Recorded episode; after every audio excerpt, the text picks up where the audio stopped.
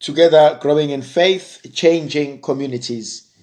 My dear brothers and sisters, today I would like us to reflect on the letter of St. Paul to the Romans, chapter 1, from verse 16 to verse 25. Brethren, I'm not ashamed of the gospel. It is the power of God for salvation to everyone who has faith, to the Jew first, and also to the Greek. For it's in it righteousness of God is revealed through faith for faith. As it is written, he who through faith is righteous shall live.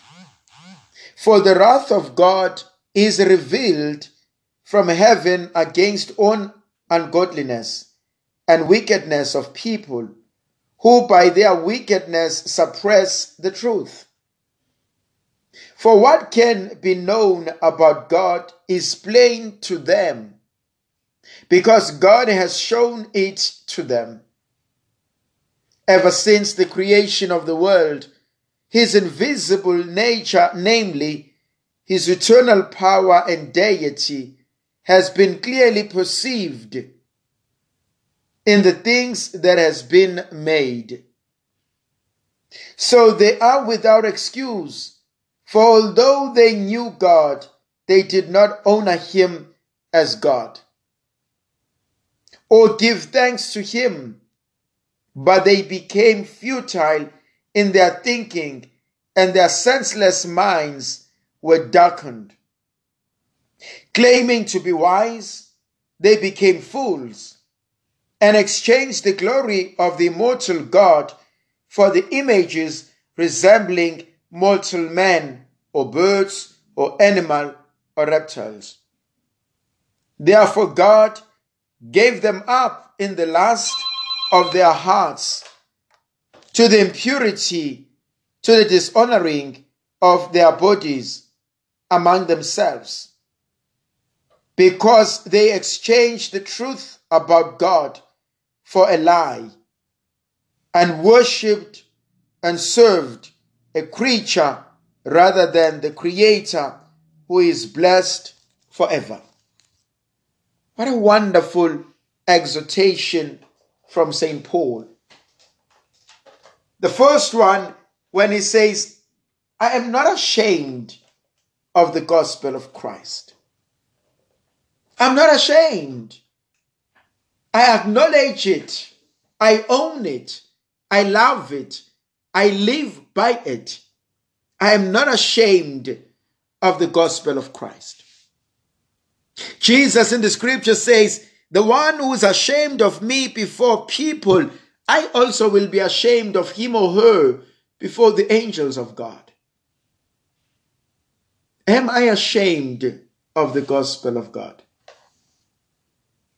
Am I ashamed of the gospel of Christ? How do I live my faith? Those around me, do they know that I believe in God? Does my action show that I believe in God? Do I live as a person who believes in God? Does my belief in God influence my doings, my interactions? Can people encounter God having been with me? Can they see God in my eyes? Can I see God and the traits of God in my own life? St. Paul makes this profound statement. I'm not ashamed of the gospel. It's like saying, I'm not ashamed of being called a Christian. I'm not ashamed of being known as a Catholic. I'm not ashamed of what God has done for me. We live in a time where we need to be religiously careful, religiously correct, that we are afraid of stating the truth, the spiritual truths because we don't want to harm other people. We are afraid of telling the truth because we want to be seen as accommodating and accommodative to everyone else. And so you find people, they proclaim and profess to be Catholic, to be believers in God, to be Christians, and yet the very same people will not stand for the truth when injustices are being done. Will rather apply the principle of relativity, that everything is relative. Your truth, your life, your body, your decisions. And we forget that there are basic truths that God has given us. There are standards and guidelines that God demands of us.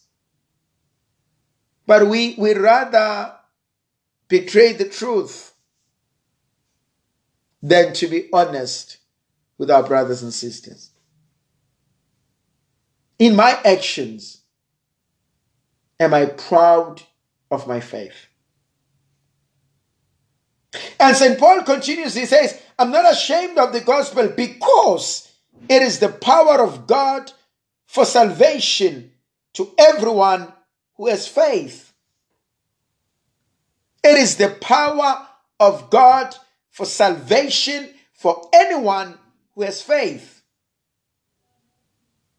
Our gospel leads us to salvation. Our faith in God leads to a change of life. How many think they are wise, and yet they are foolish? How many think are powerful, and yet are weak? Sometimes we want to control God. We want to dictate to Him how He should operate around us, in our turfs, in our terms, in our conditions. And St. Paul is quite strong about this. He's quite strong that it is God who helps us. We are the creation of the world. We have no excuse. We cannot take that which belongs to God and give it to other things. We cannot take the glory that belongs to God and give it to things that seems to satisfy us, but for a very short time. We can't exchange the truth about God just because we want to please ourselves, our friends, and our families. The truth remains out there. And the biggest challenge for us, am I living my true faith?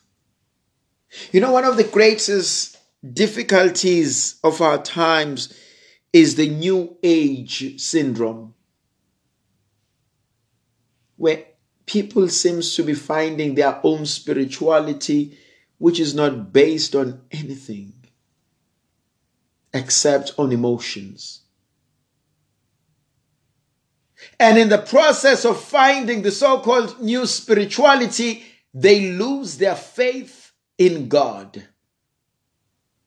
There are some people who are afraid of acknowledging God. They would rather speak of a supreme being. They would rather speak of a spiritual one. There are people who detest religion. They will talk of spirituality and forget that you cannot have spirituality outside of religion. Spirituality is a way of life that is influenced by teachings and doctrines. It's not founded in the air. It's not built in a vacuum. It is grounded on doctrines, on teachings, on the Word of God, on tradition. And that's the biggest challenge. And we're too afraid of telling the truth. But may God open us to the truth. May the Virgin Mother lead us to the truth. May Almighty God bless and protect you, the Father, the Son, and the Holy Spirit. Amen. Hail, Holy Queen, Mother of Mercy. Hail our life, our hope, and our sweetness. To thee do we cry, poor banished children of Eve. To thee do we send up our sighs, mourning and weeping in this valley of tears. Turn then, O most gracious Advocate, thine eyes of mercy towards us. And after this our exile, show unto us the blessed fruit of thy womb, Jesus. O clement, O loving, O sweet Virgin Mary. May Almighty God bless and protect us, the Father, the Son, and the Holy Spirit. Amen.